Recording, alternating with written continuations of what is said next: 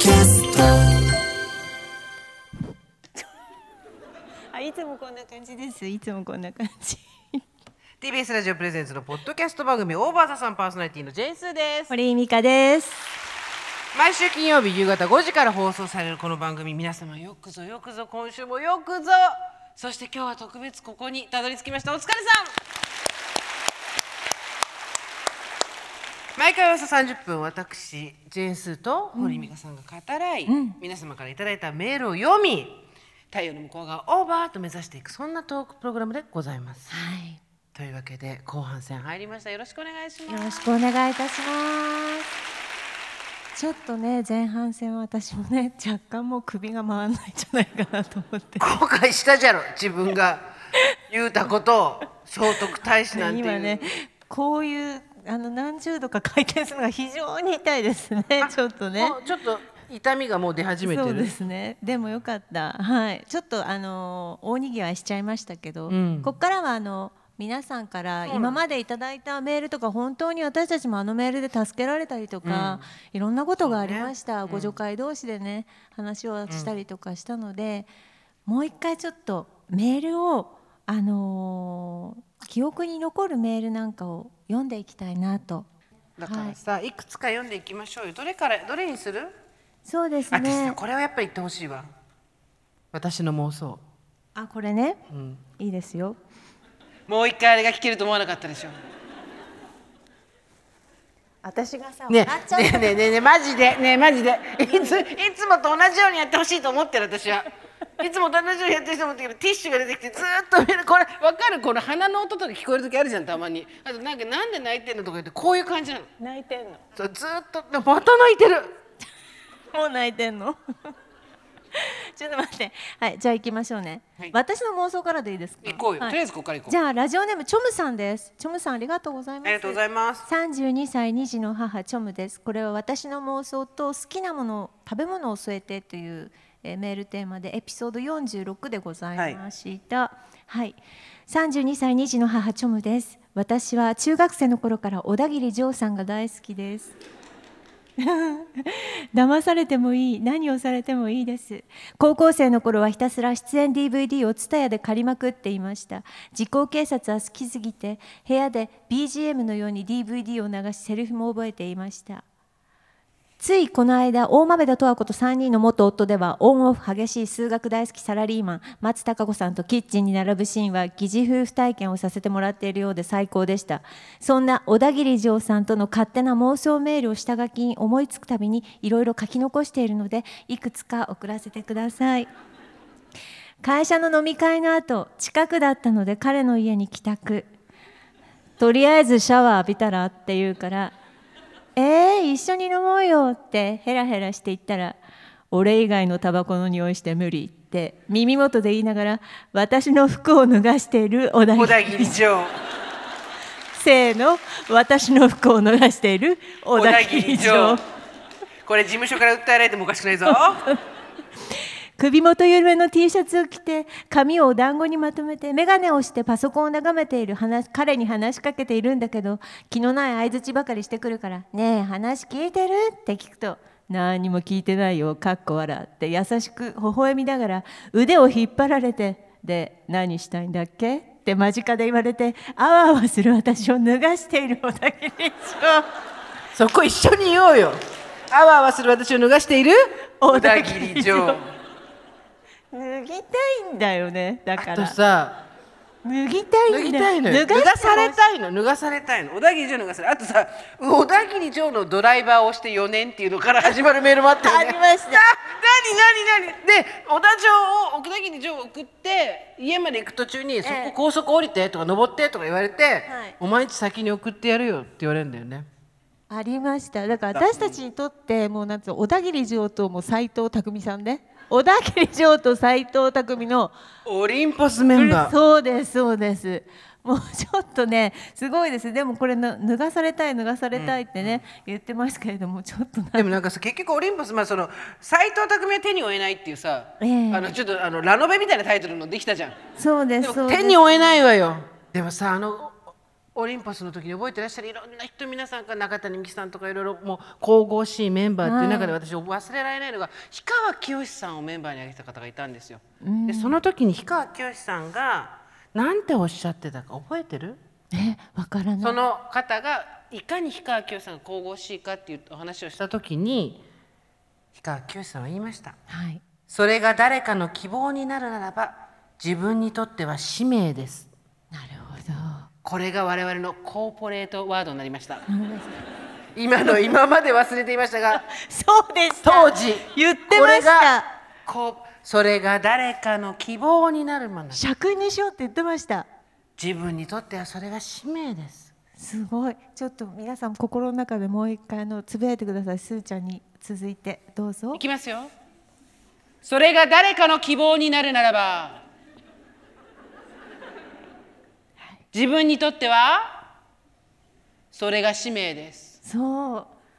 いい言葉ですいいね言葉です、はい。本当にいい言葉でした。ねえなんかオリンポスグループ出てきました。したね。ちょっとそういうものもあればこれですね。こちらお塩ホテルに例えると帝国ホテル。エピソード16これはね本当にやっぱりこれ以上に打ちのめされることはいまだにまだないいやー素晴らしかったですね。ね。やっぱりこんなのクリエイティブな推し活ある？推しを押せるチャンスを逃がしていかないっていうねこの素晴らしいです。ちょっと読みますね、すーちゃん、みかさん、こんにちは。私は初老ならぬ初おばさんの33歳です。小おばさんか、マスクパックをしたまま参加できるオンラインイベントの実現、すごく楽しみにしてます。懐かしいね。やったね。ね、やったね。やったね。さあ私は某アイドルグループが大好きで推しの画像に吹き出しをつけたものを作成。スライドショーを作成だけに飽き足らず推しの画像を刺繍してみたりもしていますおかげで画像加工技術がめちゃめちゃ上がり刺繍の腕もめきめき上がりました。それだけに飽き足らず最近は推しをホテルに例え始めました。唐突！人畜無害です。ちなみに私の推しは帝国ホテルなんです。なんだか何言ってるか全然わかんないなんだかどっしりとしていてきちんとした感が帝国ホテルに似てるなと思ったのです。このご時世コンサートもなく推しに会うのは難しい。でも会いたいということで先ほど帝国ホテルを眺めてきました。推しに思いを馳せながら眺める帝国ホテル。こんなにホテルに胸をときめかせたのは初めてです。ホテル内に入るのは恐れ多くてできなかった。それが私の奥ゆかしさなんでしょうか。抱かれるってことだからね。入る入る。推しにチェックインってのは抱かれるってことだから。ね友達にこの話をしたところ3回話しても理解してもらえませんでしたが 私は満足です。こんな時代ですがお二人ともどうぞご自愛ください。ありがとうございます。ラジオネームおばさんネームトッピさんでした素晴らしい。これはすごかった。クリエイティブだったね。だってあの時期推し活なんかできないしどこにも行けない、もう外にも行けない。でこの方が誰のファンだかいまだに分かんないけれども、ええ。推しをホテルに例えて遠目で見るっていうだけよ。すごいすごい。なんか美徳ですね。なんて言うんでしょう。すごいわよね。ね誰にも迷惑かけない。本当に今を一生懸命推しのために生きてて。素晴らしいよね、はい。あなたの推し石どうなったの？石。石ですか？あれ半分ぐらいの人が本当に石だと思ってたからね。そうですね。石のような人間だったんですけど。あのね本当にね素敵な方がいたんですよ。私もあの一瞬あの鼓動があの息遣いがこう動くのをトクンと音がするのを感じたんですけれどもあのそのまま去っていきましてですね、はい。やっぱり石だったなっていうことですね。最近全然その方のお話しませんもんね。そうですね、もう誰だったかも忘れてしまいました嘘つけよ。それもちょっと別の問題じゃないですか。も うもうぼんやりしてきましたね。いやだから推しがいる方が、はい。あの本当に羨ましいです。推しがいるという方あのちょっとこううちわ上げてください。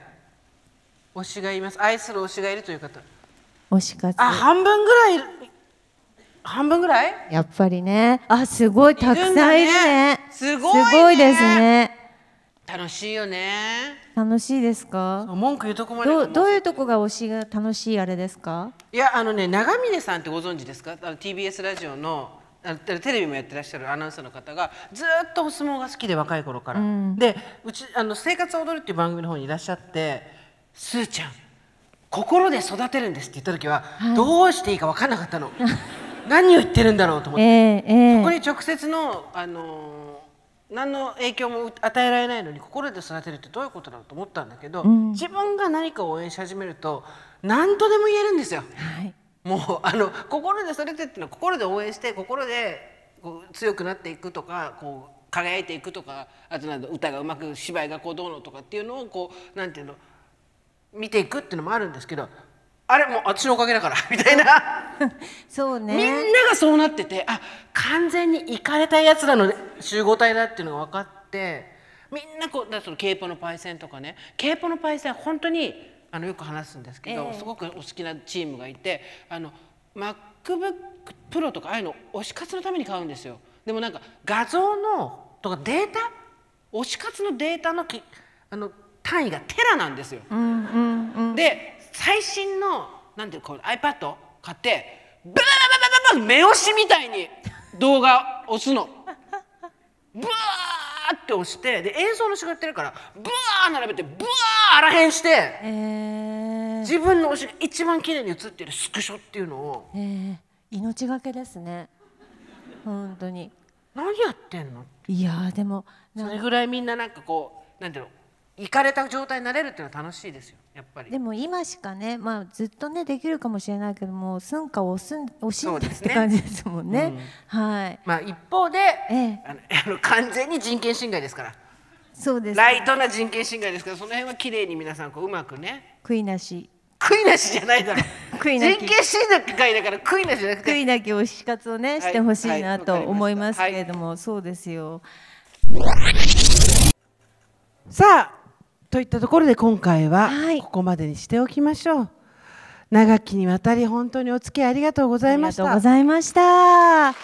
ね次回はもっと大きい会場でたくさんの人に見てもらえるように頑張りたいと思いますが、うん皆さんのおかげでこの番組は本当に。続いているので、はい。これからもメールだとかイベントだとかいろいろ参加してください。はい。毎日ちょっとねいいこと嫌なこといっぱいありますけど、うんうん。ご助会があれば気抜いてみんなで、とりあえず金曜日ここで集まろうと。次はあさってだから。うん。いつとんの私たち？明日？明日ね。明日ね。はい。では、金曜日の夕方5時、はい。またオーバーザさんでお会いしましょう。ここまでのお相手は J アスーと堀井美香でした。オーバー。TBS ポッドキャスト